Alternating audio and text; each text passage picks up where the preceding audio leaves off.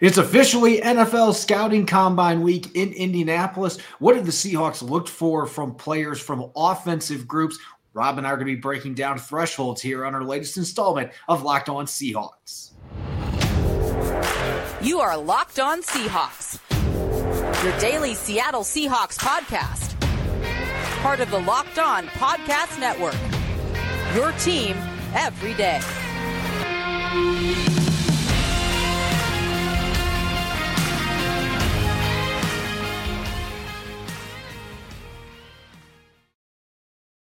Greetings, 12. This is Corbin Smith, host of the Locked On Seahawks, your daily podcast covering the Seahawks five days a week, part of the Locked On Podcast Network, your team every day. Glad to be joined here for Mock Draft Monday by my co host in crime, Rob Rang. It is officially NFL Scouting Combine Week in Indianapolis. So we're going to be taking a look today at some offensive players that have a chance to raise or lower their stock at the combine. And we're going to be taking a look at a few latest mock drafts coming from experts, including Daniel Jeremiah of NFL.com. Jam packed episode coming your way. So let's get to it. Now, for your lead story here on our mock draft Monday edition of Locked On Seahawks.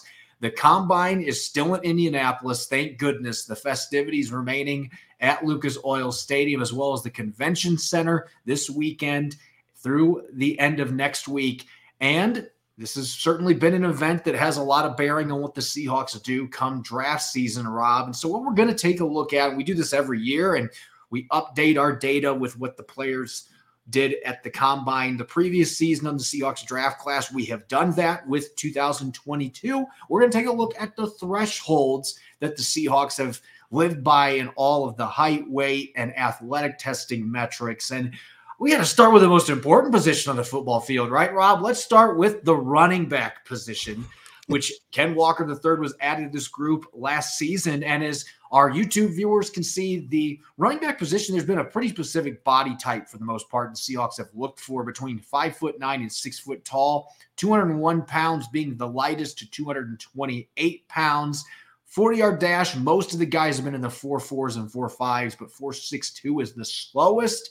And maybe the area that has been the biggest deciding factor for John Schneider and Pete Carroll has been the quickness and agility drills, the three cone and short shuttle. Three cone, the slowest time, 7.18 seconds, and the short shuttle, the slowest time, 4.32 seconds. Those are still pretty quick times in both of those drills. So that seems to be what the Seahawks have prioritized the most in terms of athletic testing from that position rather than straight line speed. Yeah, it is interesting to kind of look at it from that regard, Corbin, because uh, it's very clear that the Seahawks do have a certain body type that they have preferred in the past. And that's interesting because this year's draft class features a great number of running backs who fit kind of outside those parameters, especially a bunch of smaller, very quick backs. Deuce Vaughn from Kansas State is a player that I've highlighted before, but he would be significantly smaller than any of the running backs that the Seahawks have drafted during the Pete Carroll and John Schneider era. And that's another thing that I think is kind of important to, to mention here is just the fact that Pete and John and their respective staffs have been working together for so long. So this data, it has, you know, basically stood up to the test of time. Whereas if you were going to look at those types of numbers and the, the the you know the um, the thresholds for positions for some of the other teams out there and the scouting staffs and coaching staffs that haven't worked together for nearly as long, then it wouldn't be quite as illuminating as this one is. So I think it's important to look at the running back position because as we talked about, the Seattle obviously has big decisions to make at that position, even though they have Ken Walker the third. Um, to me, one of the other fascinating ones is going to be wide receiver, and this is one you're going to see a great deal of variance between the bigger, taller receivers that Seattle has selected. Of course like a DK Metcalf or Dareke Young in that six three to six four range, but all the way down to smaller receivers like five eight, uh, you know, 175 pounds, all the way up to 229 pounds. So while there was a, a three inch variance between all of the running backs that Seattle has selected over the last decade and a half, it seems like there is a almost a foot or excuse me half of a foot difference um, be at the, the, wide receiver position. And i think that again it, the 40 yard dash time has been important to seattle for the most part. Certainly the top prospects that they have selected have been running consistently in the 4-4 range. That's where tyler lockett ran dk metcalf d eskridge et cetera et cetera. But seattle has been a little bit more willing to look outside of the box with some of the the receivers that haven't tested as fast in the 40 yard dash but usually have very good quickness and certainly certainly Seattle has shown a focus on ball skills. They usually want guys who can pluck the football outside of their frame because Seattle likes to throw the ball down the field so much. Well, we do know the story from DK Metcalf's combine, how he ran a blazing 4.33 40 yard dash, but his three cone and short shuttle times were near the bottom of the receiver group. And so mm-hmm. that has not been something that has been a deal breaker for the Seahawks. If a player struggles in those two areas, but they run fast in the 40 and vice versa. They've drafted some players that have done really well in the short shuttle and three cone and had good but not great 40 yard dash time. So there doesn't seem to be a set parameter, but most of the receivers Seattle has drafted that have ended up being quality contributors have ran in the four fours and the four threes. Typically, the fast guys have been the ones that have panned out more for the Seahawks. If you look statistically in the John Care or John Schneider, Pete Carroll era. Now let's go to the tight end position because I know Seattle is loaded at tight end right now, but we've talked about this. They got two players in Colby Parkinson and Noah Fant who are going into the final year of their contracts. And so if you're looking beyond 2023, this still could be a position, especially with the depth at tight end in this year's draft class,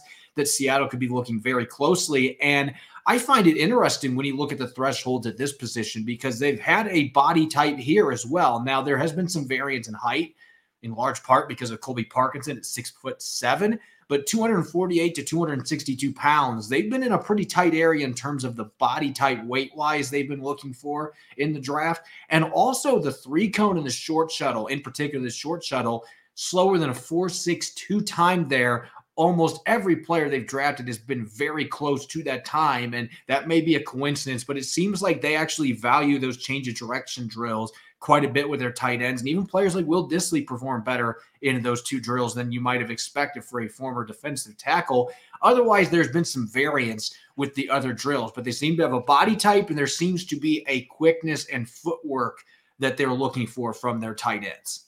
Yeah, and that's again, I think that why this is important to kind of look at the thresholds that Seattle has used the tight end position because this is a really good class of tight ends, as we've kind of talked about before. I'm going to highlight two tight ends in particular in this draft class. That I think the Seahawks might be looking for, and for vastly different reasons. One plays a little bit more that Will Dissly role. Notre Dame is Michael Mayer. He's he is basically the full service tight end, very physical at the point of attack. I'm curious to see what he runs in the 40 yard dash because I don't see a guy who is an explosive athlete, has that great change of direction. The way that Dalton Kincaid from Utah, on the other hand, is a little bit more of that quick joker kind of tight end. Um, and, and he has terrific ball skills as well as greater quickness, greater straight line speed. I'm curious to see how Kincaid works out as well as his medical evaluation because he has struggled a little bit with durability over his career. So to me, those are two different tight ends at a at a position where, as you said, the the Seahawks are fairly loaded, but they do have to draft ahead for the future. I think that they're going to be taking advantage of this year's draft class, and that might be one of the surprise selections is how early Seattle targets a tight end.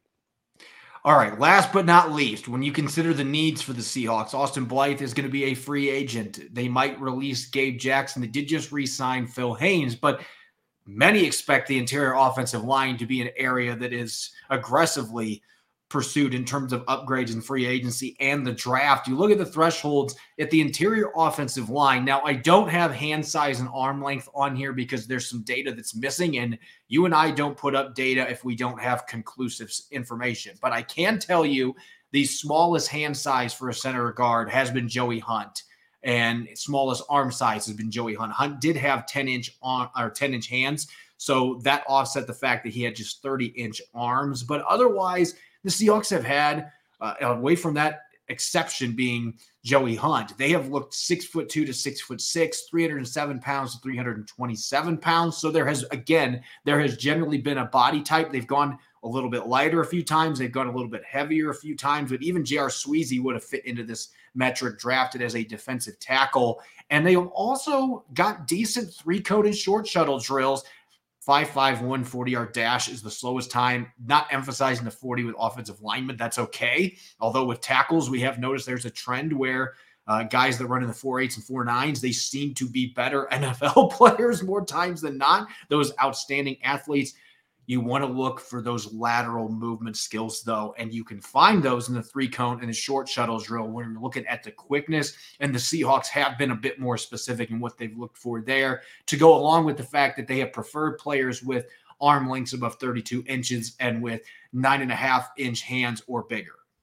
Well, and that's to me what's so fascinating about this is as we just talked about, uh, you know, Seattle has very much gone a certain route uh, when it comes, especially to the running back position, tight end as well. Again, a little bit more variance at wide receiver, but you know, of course, now with Andy Dickerson, the offensive line coach, I mean, you have some different ideas now that are going to be out there um, in terms of what Seattle might be prioritizing offensive line. So I'm not so sure that the data that we're looking at actually truly represents what Seattle might be looking at this year. I do definitely agree that I think that you're going to see some uh, a, a, focus on offensive linemen who have you know often or have the arm length. Uh, it's 32 inches or bigger. I think that's going to be a priority just because, again, the way that Seattle likes to play the ball. I, I think that you're going to see that they are certainly still going to focus in on athletes. Um, but at the same time, I think that they're looking for somebody who's a little bit more in that 315 to 320 pounds if they're going to have them play in the interior of the offensive line. I am expecting to see a number at least at 25 to 30 preferably reps at 225 pounds. I want to see a mover or shaker at the front of, of the attack uh, for Seattle if they're going to be able to play the downhill type of football that they've played in the past. If they are going to be switching more to that quickness, then I don't think that you're going to see Seattle really make a move for those big, strong guys. They're offensive linemen. That's one of the things I like about this draft class at the center position, Corbin, um, is that there are basically a number of interesting prospects that basically fit just about every need. There really is no excuse with all the draft picks that Seattle has, with the obvious need for center, I'd be stunned if the Seahawks don't finally address their need for a, a stout interior offensive lineman and one that has the experience to be your headline starter at the center position. This is really the biggest curiosity going into this combine and the draft process because we haven't seen Seattle draft a center or a guard since Andy Dickerson came to town. And so I'm curious to see if they're going to be shifting away from those 330 pound guards like we've seen them have in recent seasons and going towards more athletic, smaller types, or will they look for that 320 pounder that still is strong but can also move well? That would be the priority. We'll see what they end up doing, but certainly that's going to be a position worth watching as we dig into the meat of the offseason. Coming up next, it's Mock Draft Monday. Rob and I are going to be diving into two expert drafts, one of them coming from NFL.com and another from CBS.com that had a really interesting outcome for the Seahawks. We're going to be discussing those prospects and our thoughts on the mock draft as a whole coming up next here on Locked On Seahawks. This episode is brought your way by FanDuel. We are past the midway point of the NBA season, and now is the perfect time to download FanDuel, America's number one sports book, because new customers get a no sweat first bet up to $1,000. That's bonus bets back if your first bet doesn't win. Just download the FanDuel Sportsbook app. It's safe, secure, and super easy to use. Then you can bet on everything from the money line to point scores and threes drained. I'm a big fan of betting on player props, including FanDuel's player performance doubles. For example, you can bet on Klay Thompson to get five rebounds and the Warriors to win at plus 220. So don't miss the chance to get your no sweat first bet up to $1,000 in bonus bets by going to fanduel.com slash locked on. That's fanduel.com slash locked on to learn more. Make every moment more with FanDuel, the official sports betting partner of the NBA. You're listening to the Locked On Seahawks podcast, your home for Seahawks coverage five days a week, part of the Locked On Podcast Network, your team every day. I'm your host, Corbin Smith. Glad as always to be joined by my co host in crime, Rob Rang. And a special thanks to all the 12s out there, whether this is your first time checking out the podcast or you are a diehard regular listener. Thanks for making Locked On Seahawks your first listen five days a week. We greatly appreciate it. It's mock draft Monday, and we're going to go back to some of the expert drafts. We've gone with some other things the last couple Mondays, looking at our own mock drafts, looking at fan mock drafts. Let's get back to the people that are paid to make these projections. And we're going to start with Daniel Jeremiah coming from NFL.com. And this one drew some waves nationally because a player that many have considered to be a home run top three pick ended up falling in his mock draft to the Seahawks at number five overall. And that's Will Anderson, the edge from Alabama, who had 17 and a half sacks two years ago. One of the most dynamic pass rushers you're going to find going into an NFL draft. And then at pick number 20, a player that's been a popular pick on mock draft for the Seahawks, including Rob picking him in his last mock draft, Jackson Smith-Njigba, the receiver from Ohio State. And what really made this interesting, as I mentioned, Will Anderson, most people consider a home run top three pick, but there was another edge rusher that we have mocked to the Seahawks a lot during this process that passed him on Daniel Jeremiah's list and was selected before Will Anderson, allowing him to fall to the Seahawks at number five overall.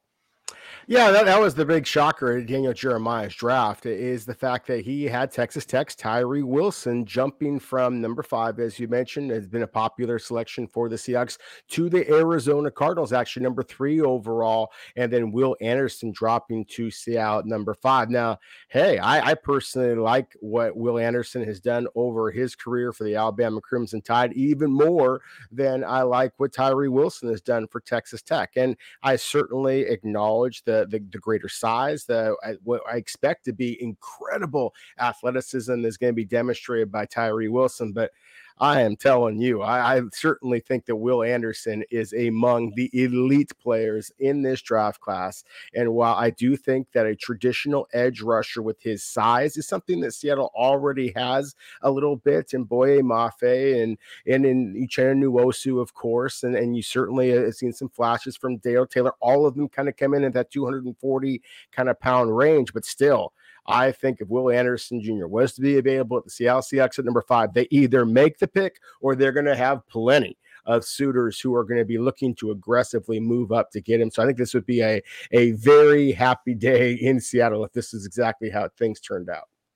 This is one of those cases where you pick the best player available, even if you think you have some edge rushers like Uchenna Nwosu, Darrell Taylor, Will Anderson has a chance to be a perennial all pro type talent. And he is a player that can play in a 4 3. He can play in a 3 4. If you watch how Alabama used him, they moved him, especially this last year, they moved him around the field a lot. So this is not just a guy that has been standing up off the edge wide nine all the time. He can do a number of different things. He can defend the run as well. So you might be sitting there thinking, we've got Uchenna Nwosu, we've got Darrell Taylor, we've got Boye Mafe, but none of those players had the production in college for an elite program like what Will Anderson Jr. had at Alabama. And so I think you'd have to make that selection there if he falls to you at number five. And and here's the other thing worth noting: Darrell Taylor's got one year left in his contract. So it's not like this is another one of those position groups where you're looking more than a year down the road.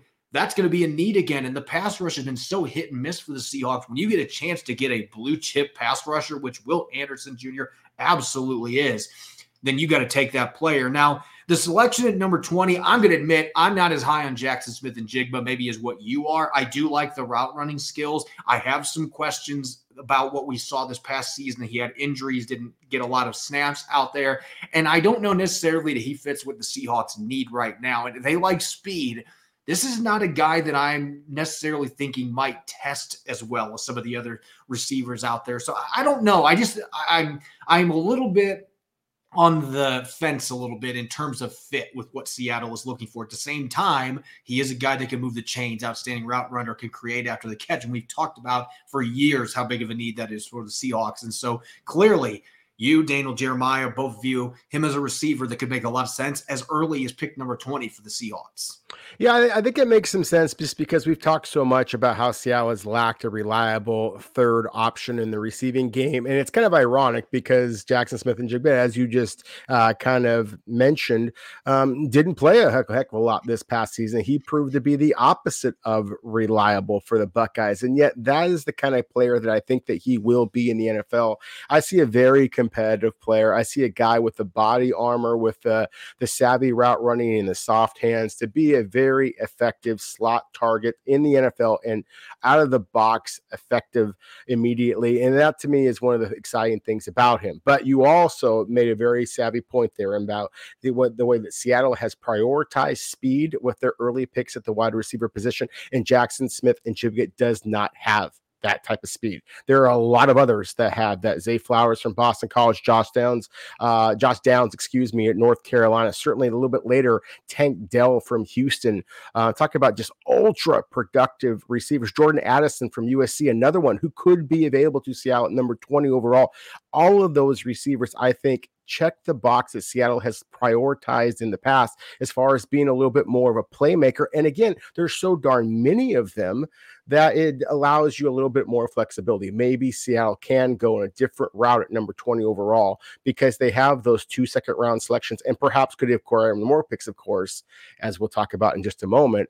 That that gives them an awful lot of flexibility to take one of those speedy wide receivers at a little bit more palatable point in the draft. Yeah, you mentioned the trade down option. One team that's a few picks behind the Seahawks that everybody's going to be mock mocking uh, trade downs with is going to be the Carolina Panthers, who need a quarterback. And of course, we know the relationship between the two general managers as well. And so it would be a natural fit for the Seahawks and Panthers to make a trade with one another. And that's what Chris Trapasso of CBS.com had happened. He had the Seahawks trade down from number five to number nine with the Carolina Panthers. And then they picked Calijah Kancey, the defensive tackle from Pittsburgh. And then staying at number 20, the fan favorite in mock drafts. I'm telling you, everybody has the Seahawks picking John Michael Schmitz. They would love to see Minnesota's big physical center coming to the Pacific Northwest. Well, Chris Trapasso has him coming at pick number 20. There's really no surprise there with that selection. I think that there's a good chance that John Michael Schmitz could go in the first round because there's a lot of people that believe, especially after the Senior Bowl, that he is the best center in this class. There was a center picked in the first round last year. I could see it happen again this year. If Seattle wants to get him, they might have to take him at number 20. Kancey is the one that is really fascinating here because – this is going to be said by a lot of 12s out there. Well, I know he's undersized, but Aaron Donald was undersized and he played at Pittsburgh and Kancey played at Pittsburgh. So, of course, that's going to be a natural comparison that's going to be made. And when you put on the film, you can see some similarities in terms of game wrecking ability as a pass rusher. And Kancey had at least seven sacks each of the last two years. But that size factor, especially in a 3 4 defense, it leaves me to question whether the fit is necessarily going to be there. Could he be one of your three tech four eyes and play that position well? Maybe he could develop into mm-hmm. that. But I do think that those questioning his fit in a 3 4 defense, it would make some sense because if you're going to be doing two gapping, I don't know necessarily this guy has got the lower body on him in terms of physicality and strength to be able to do that. Yeah, I, I agree with you. I, I, don't think that you would want him to be that that two gapping type of a guy in the three four, just because I mean he, he's basically six foot, two hundred and eighty pounds. He is a natural penetrator. There's no doubt. And Pittsburgh used him up and down the line of scrimmage. I think that he could be a really dynamic wild card type of a player. So I understand what Trapasso is thinking here. Um, he certainly fits some of the things that Pete Carroll has prioritized in the prioritized in the past. He has shown a willingness to go with some of those kind of shorter, stubbier defensive linemen. Obviously, Poona Ford being a great example uh, of that. But Poona Ford was an undrafted free agent, and here we're talking about a top 10 selection. So I, I think that that is an important thing to kind of distinguish here as well. But again, Kancey is a absolute disruptive presence, and that's where I think that Seattle has to acquire somehow, some way. You, you figure out whatever scheme you want to do, call it whatever you want. You have to have people who are making it difficult for the opposing quarterback. And and as you said, with two consecutive seasons of seven plus sacks from interior defensive linemen, and he's not just a pass rush, he's got 27 and a half tackles for loss over the last two years as well against elite competition at Pitt and, the ACC. So this is a good player, but again, I just question the fit at this point for Seattle, assuming that the Seahawks are going to stick with uh, uh, more of a, a two gapping kind of a defensive front and allow their linebackers really to be those pass rushers. Um, as far as John Michael Schmitz, I mean, for those of you who are watching on YouTube, and thank you, as Corbin often, often says, thank you for all of us. Um, if you just saw the picture of him, I mean, the guy is just built like you want your center to be built. And, his experience in the Big Ten and all the success that he's had, as well as the Senior Bowl, speaks for itself. Again, I, I like the depth of this year's center class, whether it be Tippmann or Wisconsin, Avila at TCU. There's a number of other centers that I like a little bit later in the draft as well. I just don't know if number 20 is a little bit too rich. That's one of the reasons why I am kind of curious to see who the Seahawks actually start talking to a little bit at the combine, at the the Senior Bowl in the past All Star workouts to see who they're getting up on the grease board, who have they been impressed with their intelligence, because that is something that, of course, the Seahawks put an awful lot of faith in Austin Blythe a year ago. If they're going to replace him with a rookie, then he's going to have to be off the charts intelligent as well as strong and quick. Yeah, but he has played a number of years in the Big yes. Ten. He is a natural center. He's played in a pro style scheme. I mean, there's a lot of reasons to believe that he is going to be able to make that transition and yep. be a plug and play guy on day one. There's a reason that, that buzz was coming out of the Senior Bowl in Mobile, too. The way that he just came right in and asserted himself in the middle of the offensive line, you can typically tell when a center prospect at the Senior Bowl is one of those plug and play guys because he does that. He asserts himself and makes himself known there. And I just love the physicality on film. That's what was missing from Seattle, at the center position. No offense to Austin Blythe, but he's not a guy at 298 pounds is going to be knocking defenders off the ball. John Michael Schmitz does that in the rugged Big Ten week in, week out. And he was doing it at the Senior Bowl.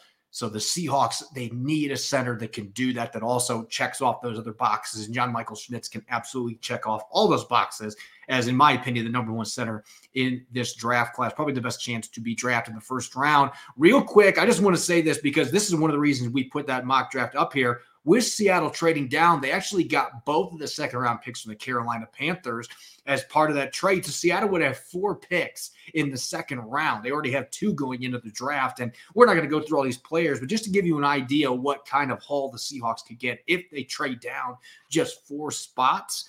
In that mock draft, the Seahawks got Army edge rusher Andre Carter, SMU receiver Rashee Rice, Baylor hulking nose tackle Siaki Ika, and Georgia edge rusher Nolan Smith with those four picks. So we're talking about four guys that I've heard some murmurs about first round with all four of those players.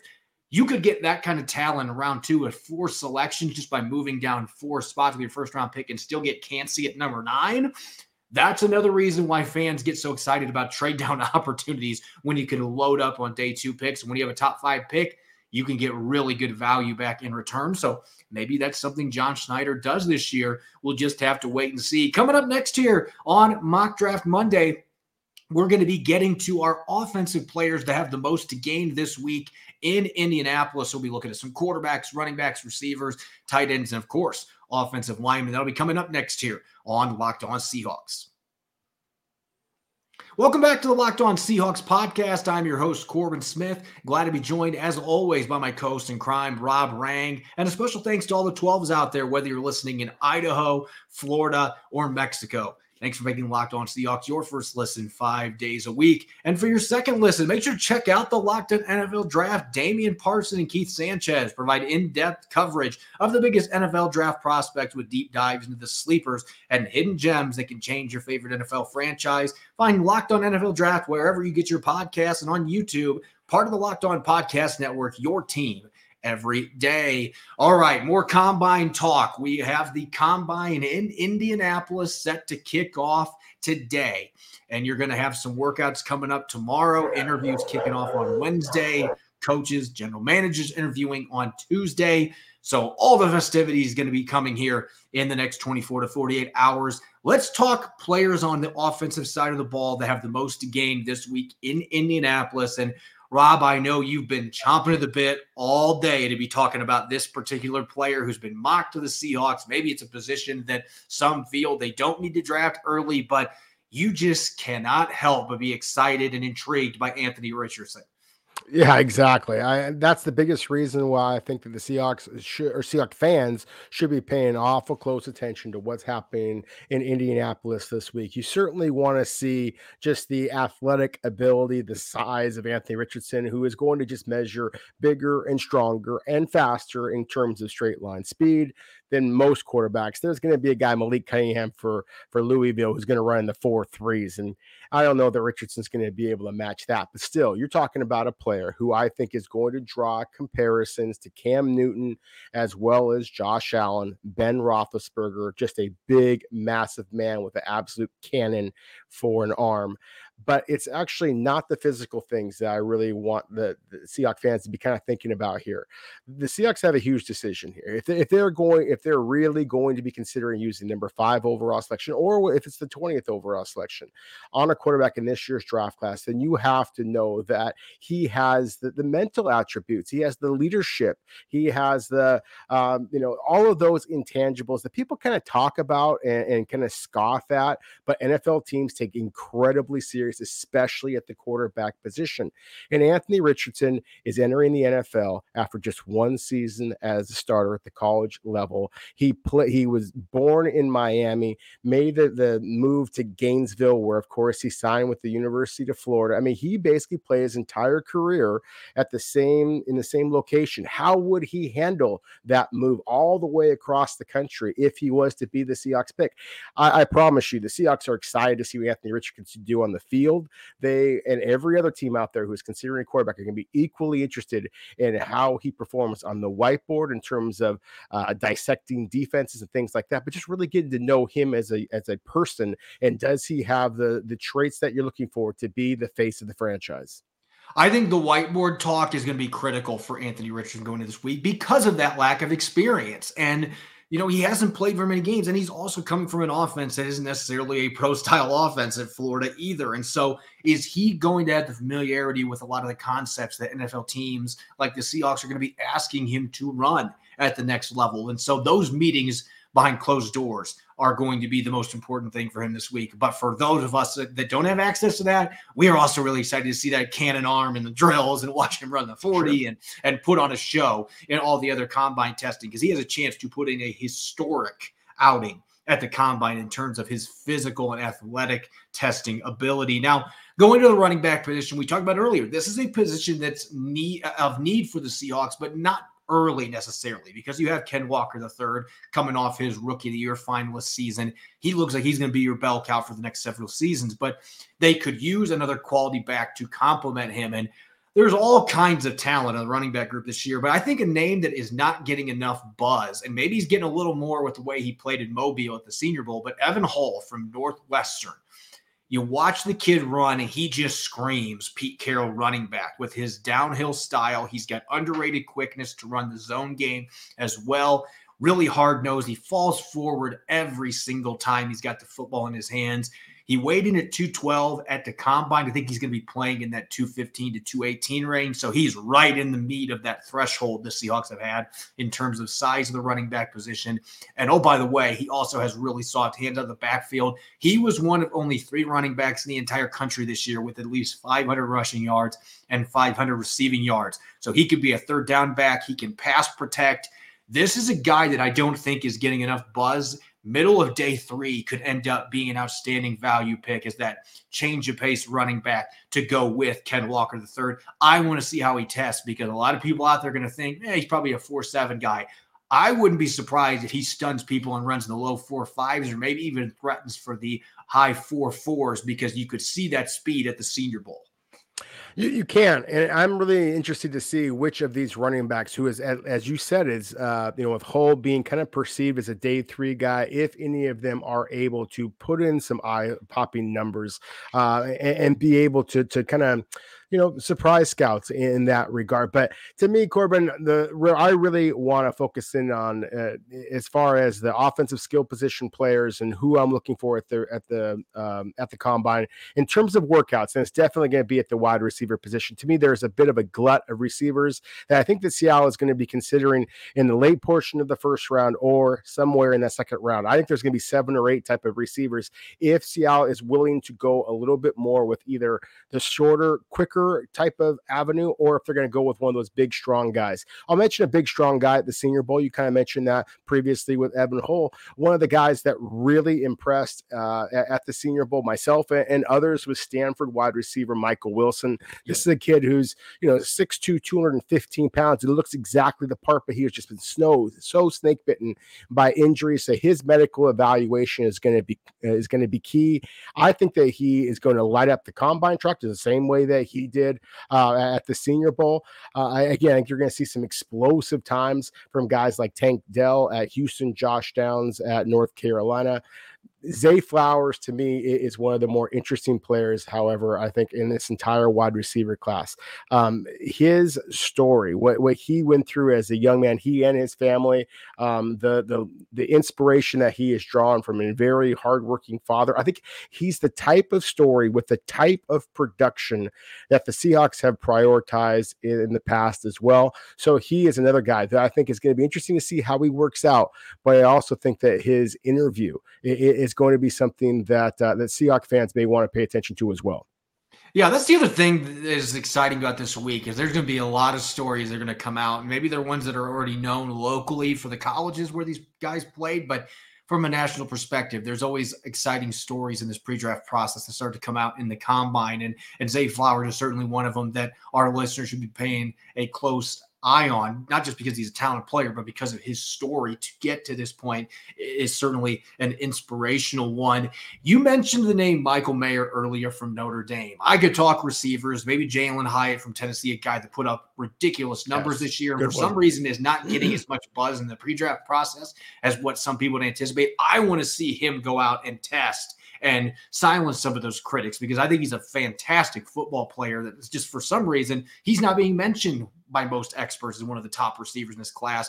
But at the tight end position, Michael Mayer, as you mentioned, on film, you don't see a guy, he's not going to be running four fours out there. This is not one of those blazing athletes. In fact, he might be closer to putting up Will Dissly's numbers in terms of 40 and three cone and short shuttle times.